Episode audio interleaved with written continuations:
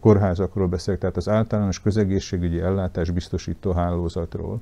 És ez a hálózat, mint hogyha 89-ben készült volna róluk egy gyors fénykép, és az a fénykép érvényes ma is eh, bizonyos, főleg vidéki, eh, vidéki kórházakat illetően.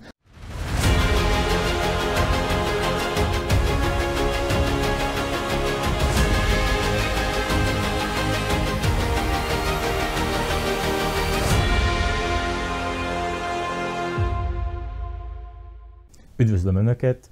Önök a Ma Hét Média Család címapsztori című műsorát látják. Novemberi adásunkban üdvözlöm Kolek Zsoltot, Hajtman Gábort és Somogyi Szilárdot. Szerbusztok! Köszönöm a meghívást! Szerbusz Péter, üdvözlöm a kedves nézőket! Szervusztok! Én is köszöntöm a kedves nézőket!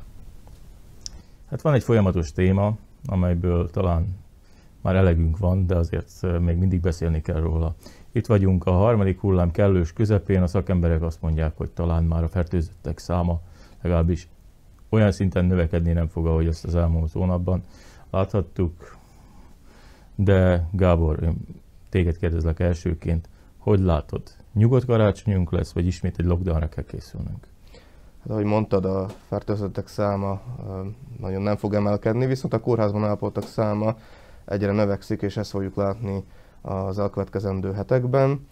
És hát sajnos oda jutunk, illetve afelé tartunk, hogy lehetséges lesz az, hogy lockdown lesz karácsonyra, és mindenki be lesz zárva, még azok is, akik, akiket beoltottak, hiszen az ország nem érte el azt a százalékot, kellő százalékot, az oltási átlagot, hogy, hogy esetleg nekik valamilyen kivételezett helyzetük legyen.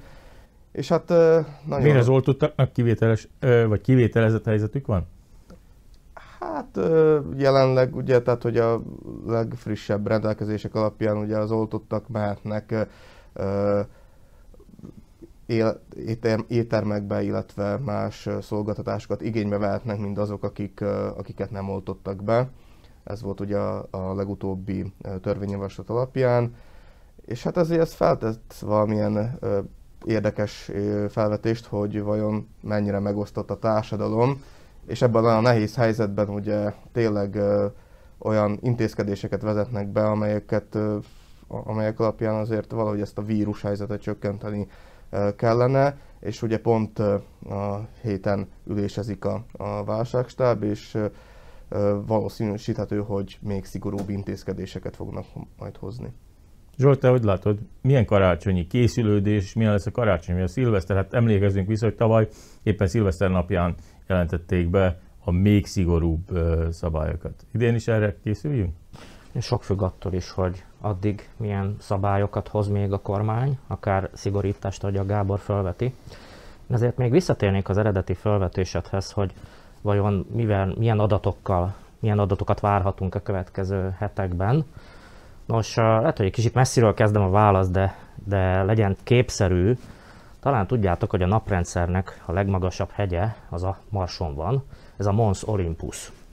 Most azt mondják, hogy egyszer oda eljut az ember, lehet, hogy még mi is megérjük, akkor ha fölmászik a tetejére, akkor nem úgy fogja érezni magát, mintha egy hegy csúcson lenne. Tehát, mint például a csomolunk már a föld legmagasabb csúcsára fölmásznánk, hanem mivel ez egy nagyon hosszan elhúzódó fensík, iszonyú magas, olyan érzése van, mint egy síkságon állna. Nos hát így képzelhetjük el ezt a tetőzést, amit most várnak a járványügyi szakemberek, hogy most ott állunk a csúcson, de ha előre nézünk, ugyanezt a magaslatot látjuk még jó hosszú ideig. Tehát én azt gondolom, hogy a helyzet javulásáról rövid távon nem igazán beszélhetünk, és ezzel magyarázható az, amit a Gábor állít, és ezt várhatják, a szakemberek is ezt várják, hogy a kórházban ápoltak száma a következő hetekben még eh, megjósolhatóan emelkedni fog, hogyha talán már nem is ilyen drasztikus mértékben, hiszen már közelít ahhoz a ponthoz, ami valóban egy eh, nagy leterhelést jelent az egészségügyben.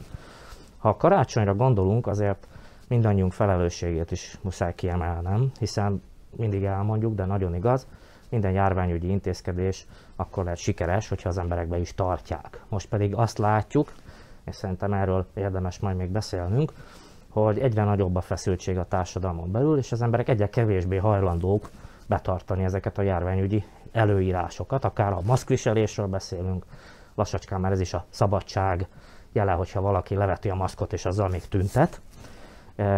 És ha belegondoltok, ilyen társadalmi légkörben nagyon nehéz eredményes járványkezelést kérni az emberektől, hiszen nem fogják betartani, akár a szolgáltatók sem, hogyha elvárják tőlük, hogy kérjék a vendégektől az oltási igazolást, nem fogják betartani, hogyha olyan a társadalmi légkör, ami ellene hat ezeknek az intézkedéseknek. Tehát ha valahol abban vagyunk érdekeltek, hogy sikeres járványkezelés legyen, akkor leginkább a saját felelősségünket kéne valamilyen módon átgondolni, és, és ehhez, ehhez azért a politikának is olyan jelzéseket kellene küldeni, ami, ami nem minden esetben sikerült, inkább szólnak ezek, a, ezek az intézkedések a, a szakértők és a kormány közötti vitákról, hiszen látjuk, hogy a járványügyi konzílium szabályainak csak egy részét fogadja el a kabinet, azt is nagyon óvatosan, tehát óvakodik a tényleges szigorításokat meghozni, és az emberek azt látják, hogy van egy bizonytalanság, és ez, ez megy át a társadalomba. Szilárd, te mit gondolsz egyébként, hogy tényleg ekkora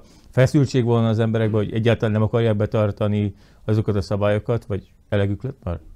Én is üdvözlöm a kedves nézőket. Előbb a bevezető kérdésedben említetted, hogy kivételezett helyzetben van-e e, valaki.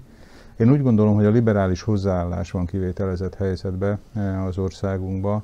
Tehát úgy, hogyha Zsolt egy ilyen plastikus példát mondott, én is egy, egy hasonlatot mondanék, amikor kap valaki egy melkosi lövést egy, egy csatába, és hogyha az például vérszegénység elleni gyógyszerrel akarják kezelni, akkor biztos, hogy, hogy nem fog ez sikerre vezetni.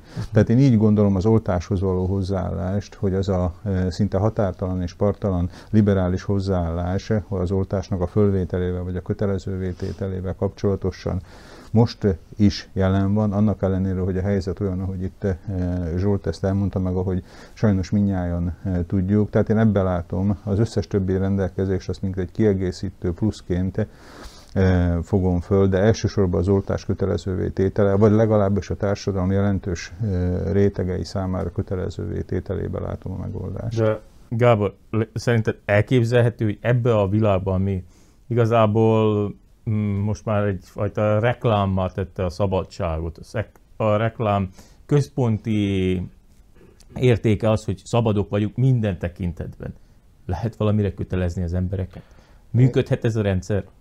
Még Zsoltra akartam reagálni, hogy mondjuk egy pozitív hírt is arról, hogy ugye frusztráció van a társadalomban, legalább kevesebb a veszekedés, mint tavaly. Ugye tavaly az Igor Matovics és Richard Szóli között az elég komoly uh, csata zajlott pont így az őszi hónapokban. te most átvezetsz a második témánkra, mivel ezt meg fogom cáfolni, hogy bizony egy újabb csata várható kettőjük De egy csata várható, de az emberek, embereket nem érdekli a Szulik vita, meg a Matovics hát, vita, igazából az érdekli, hogy ők szabadok legyenek. Egy, lehet őket valamire is kényszeríteni?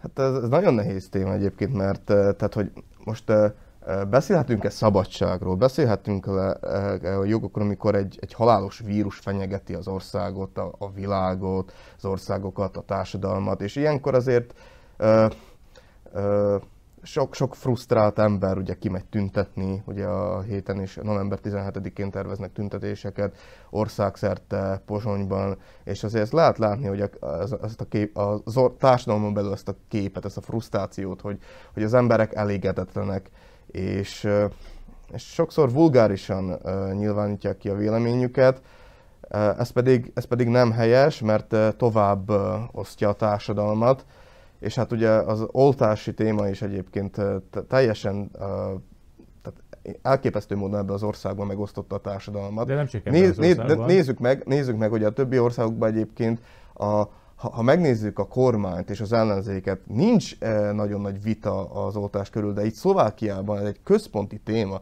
a, a kormány és az ellenzék között, és ez nagyon káros, mert ez, ez, ez áthat a társadalomra is. Nem gondolod, hogy, eh, vagy nem gondoljátok azt, hogy ezt eh, inkább a jelenlegi kormány szeretné elhitetni azt, a, hogy az ellenzék oltás ellenes, egyszerűen a baloldali pártok pedig szeretnének valamivel kitűnni. Pellegrini, Fico, és a többiek? Nem tennék egyenlőségélet Pellegrini és Fico közé ebbe a tekintetbe.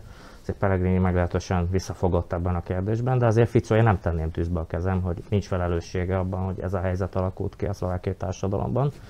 Ő maga azért eléggé kétértelműen nyilatkozik ilyen kérdésekben. Abban viszont igazad van, hogy ez nem egyedi jelenség, tehát nem csak Szlovákiában tapasztalható, hát világszerte megvan azért az oltás szkepticizmus Az egy más kérdés, hogy a kormányzati intézkedések valahol ezt felerősítik, van, ahol meg éppen ellene tesznek, és akkor más a, más a társadalmi légkör. Tehát ebben a tekintetben Szlovákiában valóban nem teljesített jól a kormány. No de miért alakulhat ki olyan légkör, hogy a társadalom nem érzékeli ezt a halálos veszélyt, amiről itt a Gábor beszél? Hát azért nem egy ebola vírussal van dolgunk, ami gyakorlatilag halálos ítélet jó eséllyel, aki megfertőződik. Itt körülbelül minden századik ember számolhat nagyon súlyos szövődménnyel, vagy akár halálos kimenetellel. Ez az eddigi statisztikák alapján jön ki. Tehát kb. 1 százalék az a mortalitás, ami a halálos kimenettel, ami ennek a vírusnak köszönhető, ami tízszer olyan veszélyes, mint az influenza. Tehát nem lehet lebecsülni, csak az emberek ezt, a, ezt az egy százalékot még mindig nem halálos veszélyként élik meg, legalábbis a többség, akinek fontosabb eh, kihívás, hogy hogyan tudja biztosítani önmaga meg a családja mindennapjait, a betevő falatot az asztalra letenni. Ugye, ez, ez a nagy kihívás. Kérdés?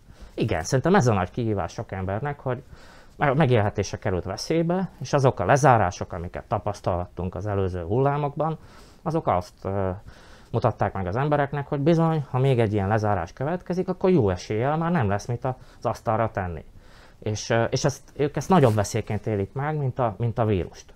Hiszen, mint mondom, nem így szembesülünk, hogy itt valami, valami rettenetes járvány pusztítana, pusztán csak a statisztikát nézzük. Ami persze rögtön megcáfolható, hiszen lassacskán ott tartunk, hogy mindannyiunk ismerősi körébe már volt, aki vagy átesett ezen a betegségen, vagy sajnos bele is halt ebbe a fertőzésbe. Tehát nem becsülhetjük le, mégis azt kell mondjam, hogy a társadalom nem érzékeli azt a halálos veszélyt, amit sokszor a politikusok elmondanak, vagy akár a közéletben megnyilatkozók, mint veszélyre hívják fel a figyelmet, hiszen nem ez az általános tapasztalatuk, és a mindennapi megélhetésüket nagyobb problémának érzik, mint a vírust. Szilárd, te egyébként említetted ezt a kötelező vétételt, vagy esetleg valamilyen csoportok számára. Ingyenes kötelező vétételt ez Szlovákiában működik. Azért tegyük hozzá, hogy Szlovákia nem azon országok közé tartozik, ahol individualista lenne a társadalom, tehát elméletileg itt a környező országokhoz képest kevesebben mennek el tüntetni, többen mennek el szavazni. Tehát itt azért működik egy közösség. Tehát működhetne ez? Biztos vagyok benne. Biztos vagyok benne, tehát ahogy eh, megint Zsoltra utalok vissza, tehát hogyha az embereknek az érdekeit eh, éri el, tehát egy inger küszöb, eh, és hogyha mi érdekelté tesszük az embereket abba, hogy fölvegyék az oltást, biztos vagyok benne, tehát hogyha érdekelté tesszük, érdekükké tesszük, nem csak kötelezővé. Akkor... De volt itt lottó, ez nem volt érdek? A lottó, a lottó ugye nem tette érdekelté az embereket abban, nyilván egy nagyon szimpatikusnak induló kezdeményezés volt, viszont szerintem se a hozzáfűzött reményeket, viszont olyat, hogy ezt esetleg tömegesen terjedjen el a önkéntes oltakozási kedv, azt, azt nem váltotta be. Tehát én mindenképpen úgy gondolom, hogy akár szakmák szerint, akár életkor szerint, akár bizonyosféle egészségügyi kategóriák szerint kötelezővé kell tenni egy olyan társadalomnak, mint például a Szlovákia, ami ilyen fenyegetettségnek néz elébe, vagy már ebben a fenyegetettségbe él, és ilyen százalékokon áll, hogy, hogy akár azoknak az embereknek adnék motivációt, nem okvetlenül csak pénzbeli motivációt, de akár azt is, akik az, a, az oltást fölvették, vagy pedig föl fogják venni. Ha már az oltási lottóról beszéltünk, akkor uh, az nagyságrendileg augusztus elején kezdődött, ugye aztán augusztus uh, közepén indult maga a sorsolás. Igor Matovics egy negyed év után ismét nagy dobásra készült, és az elmúlt napokban fokozatosan bemutatta azt a, az adóreformot, amelyel igazából egyszerűsíteni szeretné a szlovákiai e, vállalkozók és munkavállalók életét is. E, Zsolt, mit gondolsz arról, hogy most egy valós reform bemutatását látjuk, vagy Igor Matovics következő cirkuszi mutatványát? Hát olvastam olyan elemzést, hogy megkezdődött Szlovákiában a, a választási kampány, tehát Igor Matovics valamit tudhat, de közeledik az előrehozott választás, hogyha innen nézzük, hiszen valóban olyan kampány elemként mutatta be, és még mutatja be, eh, hiszen még nem teljes egészében prezentált ezt a reformját, ami, ami arra ad okot, arra enged következtetni, hogy bizony itt már egy, egy élesedő politikai versennyel van dolgunk, akár egy kampányhelyzettel. A kérdés meg azért jogos, hogy lesz ebből valami, mert hát ugye tavasszal is neki futott már egyszer Igor Matovics ennek a, a, az ígéretének, és akkor szembe találta magát a koalíciós pártok ellen érdekével, jelesül leginkább az SZSZ tiltakozott. Mostani tudásunk szerint nagyjából ugyanez a helyzet. Szulikék még nem nyilatkoztak, annyit, annyit nyilatkozott a gazdasági miniszter, még majd tanulmányozza ezt a tervet. Az egy érdekes dolog, hogy Igor Matovics úgy terjesztette elő, hogy hát még a koalíciós partnerével sem egyeztette legalább minimális szinten ezt a javaslatot. Tehát itt egy nyílt politikai verseny van jól láthatóan a koalíciós pártok között is. Ez Igor Matovicstól nem szokatlan, és hát ismerve azt, a, azt az előéletet, ami a Szulik és Matovics között volt, nem is meglepő, hogy így próbál előnyöket szerezni Igor Matovics és az Olanó. Ne feledkezzünk meg az Olanóról sem, ami az elmúlt hetekben azért némi erősödést mutatott. Volt egy komoly mélypontjuk, 8% közelébe zuhant a támogatottságuk, most már ilyen 12-13% köré mérik, nagyjából egy szintre sikerült jutniuk az SZS-szel. Tehát a koalíciós házi verseny szempontjából ezek az általad mutatványként elmondott reformjavaslatok, ezek igenis hoznak Matolics konyhájára is, és, és az Olanó konyhájára is, ezt nem tagadhatjuk. Ha a szakmai részét nézzük, e, úgy tűnik, hogy ezúttal kevesebb forrásból szeretné megvalósítani egyrészt a családtámogatást, másrészt az adórendszer egyszerűsítését, és hát amiről még nem tudunk, a, az egyéni vállalkozók számára kínált új adóreformot. Mató is arról beszélt, hogy mintegy 1200 millió euróba kerülne ez, a, ez az átcsoportosítás. És azért vannak olyan források, amiket megjelölt, biztosan számos politikai vita tárgya lesz majd. Az egyik ilyen 200 millió eurót vennének el az önkormányzatoktól. Ugye tudjuk, hogy meglehetősen furcsa mód Szlovákiában az állam az adóbevételeket osztja vissza az önkormányzatoknak, és mindig az önkormányzatok ezzel érveltek, hogy eljön majd ez a pillanat, amikor egyszer valaki a hasára üt, és azt mondja, hogy abból az adónámból kevesebbet szedünk be, és az önkormányzatnak is kevesebb jut. Hát igen, a 200 millió euró valószínűleg nagyon hiányozna az önkormányzatoknál. Ez biztos, hogy rögtön a viták keresztüzébe emeli majd ezt a javaslatot. Na most ugye az tény, hogy a szlovák adórendszer, anélkül, hogy elvitatnám magamtól, hogy laikus vagyok a kérdésben, nagyon bonyolult. És hogyha Matovics abba az irányba tenne lépéseket, hogy egyszerűsítik, tehát ezek a, ezek a lépések segítenék akár az átláthatóságát az adórendszernek, akkor azt mondom, hogy rendben van. Biztos vagyok benne, hogy itt is a politikai akaraton fog múlni, hogy ebből lesz-e valami. Tegyük hozzá, hogy hogy ilyen pódium jelenetként bemutatott reformjavaslat az nem segíti, hogy a politikai partnerek támogatását megszerezze De talán nem is, ez, nem is ez az érdek. Fölveti ennek a lehetőségét, Péter, meg kell, hogy mondjam, hiszen el lehet majd mondani, hogy ez a koalíciós partnereken múlott, és ez a koalíciós házi versenyben előnypontokat szerezhet majd Matovicsnak, és attól sem kell tartania, esetleg a javaslatát elfogadnák, akkor, akkor ennek meg is kellene a költségvonzatát teremteni, számos konfliktushoz vezetni. Lehet, hogy több veszteséget okozna, mint hogyha elbukik a javaslat. Gábor, csak politológiai szempontból, hogy látod most Matovics helyzetét a szlovák politikában? Héger a kormányfő, igazából azt kapjuk Hégertől, amit vártunk, tehát igazából langyos víz, mondhatjuk. Néha nagyon partot hasonlít. Most. Tessék? Néha partot most nagyon. Igen. Héger a Matovics Pellegrini-e? Jó, ez az érdekes. Pellegrini nagyra nőtt, nem hiszem, hogy Héger ennyire nagyra fog nőni, de meglátjuk.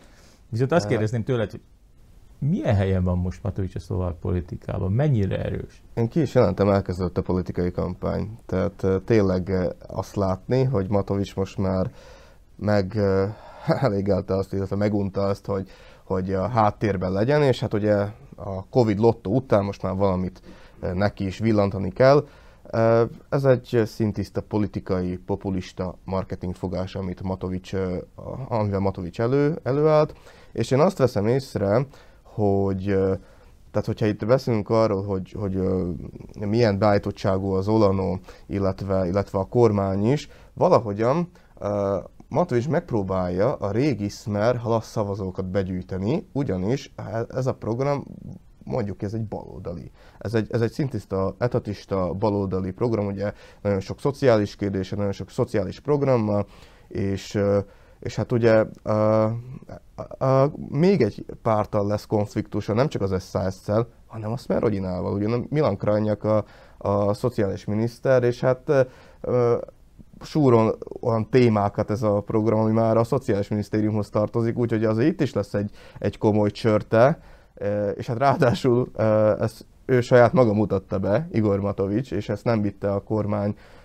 koalíció, illetve nem vitatta meg a koalíciós partnerekkel, ott is lesz még egy érdekes meccs arról, hogy akkor elfogadják -e ezt a programtervezetet, vagy, vagy, vagy sem.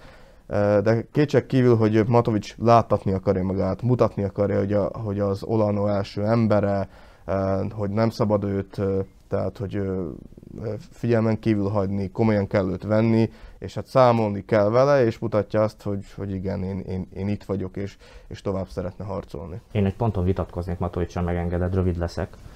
Szerintem a Smarodinával ebben a kérdésben nem várható konfliktus, nagyjából itt a támogatásukra számíthat. Aztán, hogy ilyen személyi villangás lehet Krajniak és Matovics között hatáskör tekintetében ez persze nem kizárható, de azt már, hogy én a emögé a javaslat mögé be fog sorakozni, ezt már meg is tette. Jó, ha... Jó de, de Krajniakra gondoltam, hogy itt azért értem, lesz vita. Értem, itt azért értem. lesz vita.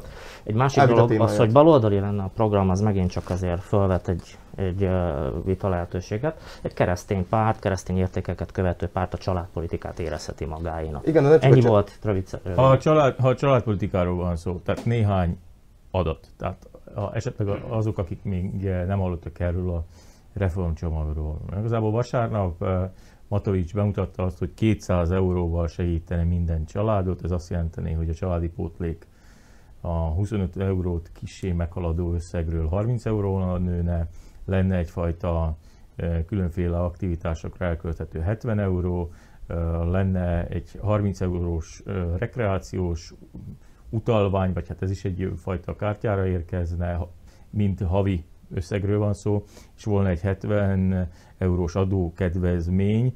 Ebből is látszik, hogy egyik része egy 100 euró járna minden gyerek után, ha munkanélkül is a szülő, és a másik 100 euró pedig a munkavállalók esetében. Azt mondhatnánk, erre mondhatjuk azt tényleg, amit Gábor is mondott, hogy egyfajta szociális megfontolás is van benne. Ugyanaz igaz lehet, amit Zsolt is említett, hogy de végül is egy konzervatív családpolitika. Viszont itt van egy másik dolog, amit hétfőn mutatott be, egy leegyszerűsített adózási mechanizmus, amely a vállalatok számára és az alkalmazottak számára is egyszerűsíteni.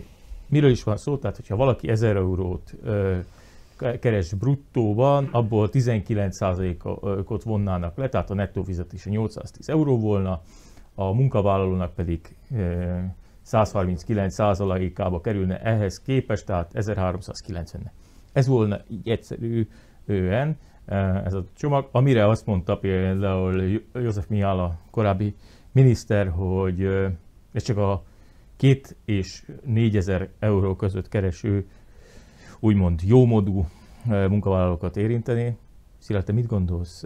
Matovics most hirtelen megtanult a pénzügyminiszterként is gondolkodni, vagy mások ötletéhez adja az arcát? Hát Igor Matovics, ahogy az eddigi tapasztalatok mutatják, mindig megmarad Igor Matovicsnak. Bármilyen, bármilyen pozíciót. Tehát itt utalnék Gábor fölvetésére, hogy megkezdődött a kampány. A, úgy, úgy bővíteném ki ezt a gondolatot, hogy ahol Igor Matovics van, ott mindig folyamatos kampány van. e, elsősorban az ő saját személyének a kampánya. Ha már mind a hárman azt mondjátok, hogy már kampány van, akkor egy dolgot kérdezem. Bocsánat, én azt, mondtam, hogy, én azt mondtam, hogy ahol Igor Matovics van, ott folyamatos kampány van. Nem vagyok benne biztos, hogy a koalíciós partnerei is, talán esetleg Boris Korál kivételével e, osztanák ezt a, e, ezt a cselekvést, tehát ugyanígy cselekednének. Viszont visszatérnék a, a fölvezetődbe említett ugye kiadásokra, tehát hogy mit biztosítana ez a reform.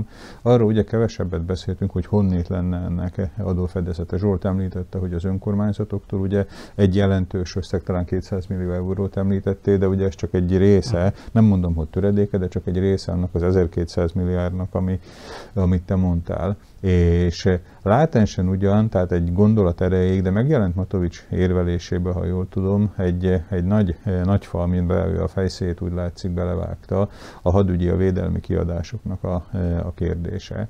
És én úgy gondolom, hogy, hogy a társadalom jelentős része nincs teljesen tisztában, a politikusok soha nem merték venni maguknak azt a fáradtságot, vagy pedig azt a, e, azt a feladatot, hogy elmagyarázzák, hogy mennyi pénzt is költ egy NATO tagállam e, védelmi kiadásokra. Tehát ugye könnyen elintézzük azzal, hogy a hazai bruttó terméknek, a GDP-nek a e, két százaléka. Mi az csak két százalék kis összeg? Szlovákiának a GDP-je, ez most plusz-minusz, tehát kerekítve mondom, 100 milliárd euró. Viszont a bevételei különböző forrásokból, adóbevételek, különböző illetékek, ez szintén mondjuk kerekítve 20 milliárd euró. Tehát, hogyha a GDP-nek a 2%-át hadigyi vagy védelmi kiadásokra küldjük, az 2 milliárd euró. Tehát a 10%-a az összes bevételünknek, amit nekünk hogyha be akarjuk tartani a NATO csatlakozásnak az egyik sarkalatos föltételét, akkor be kellene tartani. És most van az első olyan év, költségvetési év, amikor a kormány legalábbis megpróbálja megközelíteni ezt a kétszázalékot. Eddig soha nem tartotta be Szlovákia ezt a, ezt a feladatot, és óriási mértékű fejlesztésekbe kezd, ha jól tudom, itt valamiféle eh, katonai harckocsi parknak a eh, cseréjét eh, tervezték meg. Ez nagyon, hogy is mondjam, tehát nagy kérdőjeleket fog fölvetni, tehát Szlovákiának a NATO szempontból, tehát a, a partneri viszonyának a, ha nem is a megkérdőjelezésébe, de legalábbis az, ami ezelől eddig megpróbált mindig kivonni magát, tehát hogy majd, majd, majd teljesítjük a kötelezettségeinket, és most egy ilyen felelős beosztású pozícióban levő miniszter, épp a pénzügyminiszter kérdőjelezi meg azt, hogy vajon ezt végig fogjuk-e vinni. Én úgy gondolom, hogy ez egy nagyon erős, ha nem is látványos, de nagyon erős külföldi nyomást fog eredményezni Szlovákiára, hogy tekintsen el attól, hogy ők a védelmi kiadásokat akarnák lefaragni. Tehát én úgy gondolom, hogy ez lesz egy nem túl látványos, de nagyon határozott buktatója ennek a tervenek. Több buktatója van annak, amit jelenleg a kormány végrehajt. Beszéltünk a műsor elején a járványhelyzetről.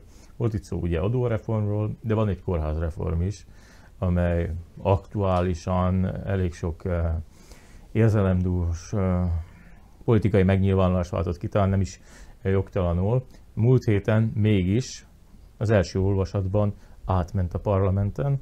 Lengmarski miniszter úrnak sikerült az, ami elődeinek nem, hogy az ő reformterve egy további kört legalább megél. Szilárd, neked adnám vissza a szót. Mit gondolsz, szövetség is megszólalt ebben az ügyben, mivel ugye dél-szlovákiai kórházakat is érint ez a kórházreform. Mennyire vannak veszélyben a magyar lakta vidék kórházai? A kórházreform, vagy amit mi ugye kórházreform alatt most az utóbbi időben használunk, az azt kell, hogy mondjam, hogy egy, egy rendkívül riasztó jele a szlovákiai vagy az egykori csehszlovákiai piacgazdaságnak, a kapitalista társadalomnak a csődjéről, ezt illetően. Vajon ti, vagy esetleg a kedves hallgatók tudnak-e 89 novemberre óta valamiféle új kórházról, ami épült volna Szlovákiából? Tehát mindig, hogyha kórház hálózatról beszélünk, akkor mindig arról a hálózatról beszélünk, amit mi 89-ben az előtte való rendszertől, most lényegtelen, hogy milyen rendszerről Magánklinika azért épült, magán pénzből. Sőt, sőt, nagyon szép fogorvosi rendelők is épültek magánpénzbe, ez nyilvánvaló, de most a kórházakról beszélek, tehát az általános közegészségügyi ellátás biztosító hálózatról. És ez a hálózat, mint hogyha 89-ben készült volna róluk egy gyorsfénykép, és az a fénykép érvényes ma is eh, bizonyos, főleg vidéki, eh, vidéki kórházakat illetően, hogy ezek a kórházak hogy néznek ki. Fölszereltséget illetően, eh, magát az ingatlant illetően, de legfontosabban az ott dolgozó egészségügyi személyzetnek a megbecsülését illetően. Tehát akkor, amikor bármiféle reformról beszélünk, akkor egy, egy, egy olyan folyamatba lépünk bele, és próbálunk vele valamit csinálni, ami szinte, hát nem azt mondom, hogy menthetetlen, de a oda irányuló támogatásoknak a jelentős része nem a célhelyén kötött ki. Tehát most próbálnak ugye avval főzni, ami még maradt, maradt ebből, és milyen megoldást találtak ki, hogy akkor nem fogjuk újból fejleszteni ezeket a vidéki kórházakat, hanem mi majd összevonjuk a fő beavatkozásoknak a lehetőségét valamilyen központosított kórházokba, és lényegében a vidéki kórházak, a kiskórházak mindegy fölvevő helyként fognak majd szolgálni, ahonnét majd tovább irányítják a megyeszékhely, vagy a főváros, vagy néhány kiemeltebb kórház felé a betegeket. Sajnos ez a 30 évnek a hozadéka, eh, hogy nincs, nincs mást csinálni. Hogyan, hogyan fogjuk most a Királyhelmeci kórházat például egyik napról a másikra ezt a 30 éves eh, deficitet eh, helyre tenni, és belőle egy szép kórházat csinálni. Tehát Lengvarszki biztos, hogy nincs könnyű helyzetbe, hogy hogyan lehetne mégis valamiféle elfogadható egészségügyi szolgáltatást nyújtani. És a szövetség nyilván látja ezt a helyzetet, hogy még most már a szimbolikus jelentőségét is elvesztik a, e, a vidéki kórházak. Tehát az a biztonság érzete az ott lakó embereknek, például a dél-szlovákiai magyarság jelentős részének, és meginok, hogy legalább van itt egy kórház, hogyha ne adj Isten történik velem valami, akkor majd oda e, bevisznek, és akkor ellátnak engem hasonló. Megrémiszti ez az embereket. Tehát elsősorban úgy gondolom, hogy egy fő kommunikációs problémát is mutat ez a, e, ez a reform, hogy nem mondták el az embereknek, illetve maguk a reformnak a kitalálói, nem tudatosított tartották azt, hogy az alapszolgáltatásnak mindenféleképpen meg kell maradni minél közelebb az emberekbe. Más demokráciákban 30 év alatt fejlesztették ezeket a hálózatokat, még gazdagabbá tették az ottani kínálatot, még közelebb hozták az emberek számára az első osztályú lehetőségeket, nálunk meg pont az ellentetje folyik. Hát ez egy nagyon szörnyű. Mit gondolsz egyébként az Egységes Magyar Pártnak mit kéne tenni ebben az ügyben? Mit tud egyáltalán tenni parlamenten kívülről? Hát nagyon fontosnak tartom, hogy a szövetség megszólalt ebben az ügyben, ugyanis pontosan azt jelentette ki a, a párt, hogy szakpolitikát fog folytatni, és hát ilyen ügyekben azért mindig meg kell szólalni. Ez pedig különösen érinti a, a felvidéki magyarságot, a szlovákiai magyarokat, hogy ugyanis hát most tegyük fel, hogy Rimaszombatban megszűnik a kórház, és valaki Beszterce bányára kénytelen elmenni, vagy, vagy még éjszakabbra, és azért az eléggé durva és, és, és, és nehéz időszakot ugye hozhat azoknak az embereknek, akiknek ugye sürgős ellátást kell, kell végbevinni. És hát természetesen ugye a szövetség, mint parlamenten kívüli párt, minden parlamenten kívüli párt egyébként ellenzéki, tehát ilyen szempontból nem, nem azt lehet mondani, hogy most az ellenzék mellé állt ugye a Smerhez vagy a, vagy a Halaszhoz, mert ugye ők is azok, akik, akik nem támogatták a, a kórházreformot, illetve ellene vannak, főleg a, főleg a Halasz, de a kormányon belül a Smer ugyanis se szavazta meg egyébként. Viszont, viszont ilyenkor tehát reagálni kell, és, és nem szabad csendben maradni, és a szövetség ugye láttatni akarja magát, illetve nagyon fontos, hogy ezekben a, szakpolitikai kérdésekben sarkalatos véleményeket tudnak megfogalmazni, és hát ilyen is volt egyébként ugye múlt héten, Hirovaszombatban egy sajtótájékoztatót hívott össze a szövetség, és ott mondta el az ezzel kapcsolatos álláspontot. Még több ilyen, ilyen dolgokat várunk egyébként a szövetségtől, tehát hogyha olyan témák ö, ö, kerülnek nap, napirendre, amelyek a közvetlenül a szlovákiai magyarokat érintik, már pedig ez olyan téma, akkor igenis meg kell szólalni. Hadd, had, egy gondolat erejéig válaszoljam meg én is a kérdéset, hogy mit kéne tennie a szövetségnek. Elszámoltatást kellene kezdeményeznie, hiszen visszamenőleg nem egy-egy évbe, hanem évtizedekre visszamenőleg az egészségügy volt az, ami mindig az éves költségvetésbe a legnagyobb szeretet kapta a tortából. Hogy, hogy mégis ha csak a délszlovákiai kórházakat nézzük, bizonyos kórházak, vagy bizonyos szárnyaik azoknak a kórházaknak, vagy bizonyos részeik úgy néznek ki, mintha 89-ben valaki lehúzta volna a rolót, és most néha-néha megnézzük, hogy milyen ott a helyzet. Tehát, hogy hova, hova került az a sok investíció? Lehet, hogy nem lesz túl népszerű a kérdésem, de nem gondolod Zsolt esetleg azt, hogy tényleg szükség van egy reformra, és hogy ez a reform lehet, hogy működik, mert Szlovákiában, ha már itt uh, Szilárd többször felhozta, uh, akár a nagy uh, vállalatok által megvásárolt uh, megyei kórházak, több ilyenről tudunk, tehát hogy jobban működnek, mint az állami intézmények, legalább gazdaságilag.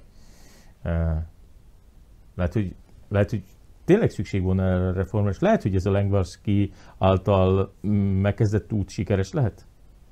Szerintem Szilárd nagyon pontosan vázolta fel, hogy mi történt az elmúlt 31 néhány évben a szlovákiai egészségügyben. Ebből adódóan épesző ember nem állíthat olyat, hogy nincs szükség reformra.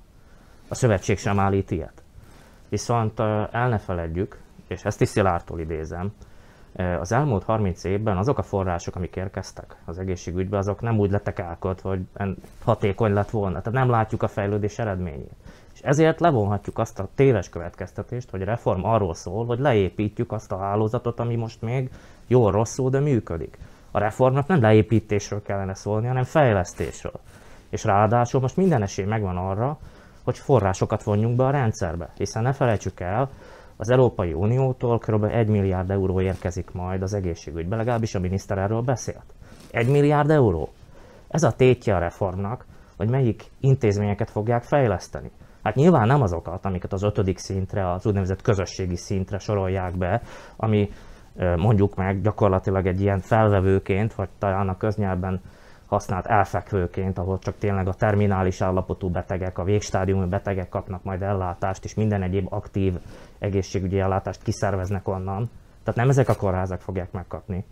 Ami a tétje a reformnak Dél-Szlovákia és a keleti régiók szempontjából, az az, hogy a mi kórházaink is kellő megbecsülést kapjanak. Ezeket a régiókat szinte kormányok válogatja, nem tudunk különbséget tenni, elhanyagolták az elmúlt 30 évben. És még ha tovább fokozzuk ezt a lemaradást, ezt a versenyhátrányt, akkor azt fogjuk látni, hogy akik tehetik, azok ezekből a régióból elköltöznek. Tehát nekünk az az érdekünk, itt élőknek, nemzetiségtől függetlenül egyébként, hogy megóvjuk a kórházainkat, és lehetőség szerint mi is megkapjuk azokat a fejlesztési forrásokat. Viszont teljesen igazon Szilárdnak, nem lehet megengedni azt, hogy ezek a források, ezek valami lyukas zsákba legyenek beleöntve. Bizony, nagyon szükséges összetevője ennek a reformnak az is, hogy megfelelő legyen a hatékonyság az egészségügybe. Hiszen sokszor elmondhatjuk, hogy nincs pénz, holott pénz van, csak éppen a hatékonyság nem olyan, amilyen. Miért kell nyitva hagyni a villanyt? Miért kell a kötszert kidobálni? Lehet ez sokkal hatékonyabban, hogy csak tényleg két gyakorlati példát mondjak. Mondják a gyakorló orvos. Vagy miért kell dupla áron CT készüléket vásárolni? Akár, pontosan. Tehát ezek azok, a, ezek azok a helyzetek, amik menthetetlenek alapvetően, és sok mindent megmagyaráznak az előző 30 évből, abból, a, abból az állapotból, amibe került az egészségügyi ellátórendszer, és miközben erről beszélünk, visszatérnék az első témánkhoz, a járványhelyzet az igazi komoly próbatétel. Ez mutatja meg, hogy milyen helyzetben van a szlovákiai egészségügyi ellátórendszer.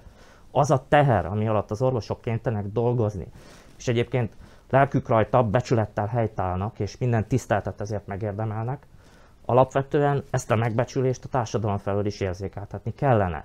Én azt gondolom, hogy a kormány helyes úton jár, hogyha reformot akar kezdeményezni, de nekünk, itt élőknek, Dél-Szlovákiában élőknek elemi kötelességünk az, hogy kiálljunk a saját kórházaink mellett.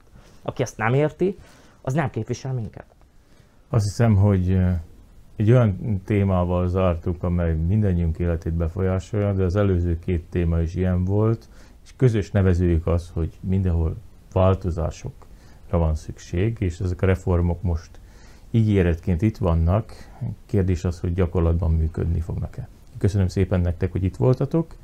Önöknek, kedves nézőink, köszönjük, hogy ismét velünk tartottak, tegyenek így legközelebb is, de olvassák a mahét.sk-t, nézzék videóinkat, és olvassák a hetente megjelenő Magyar Hetet is. Köszönjük szépen, és további kellemes estét kívánok!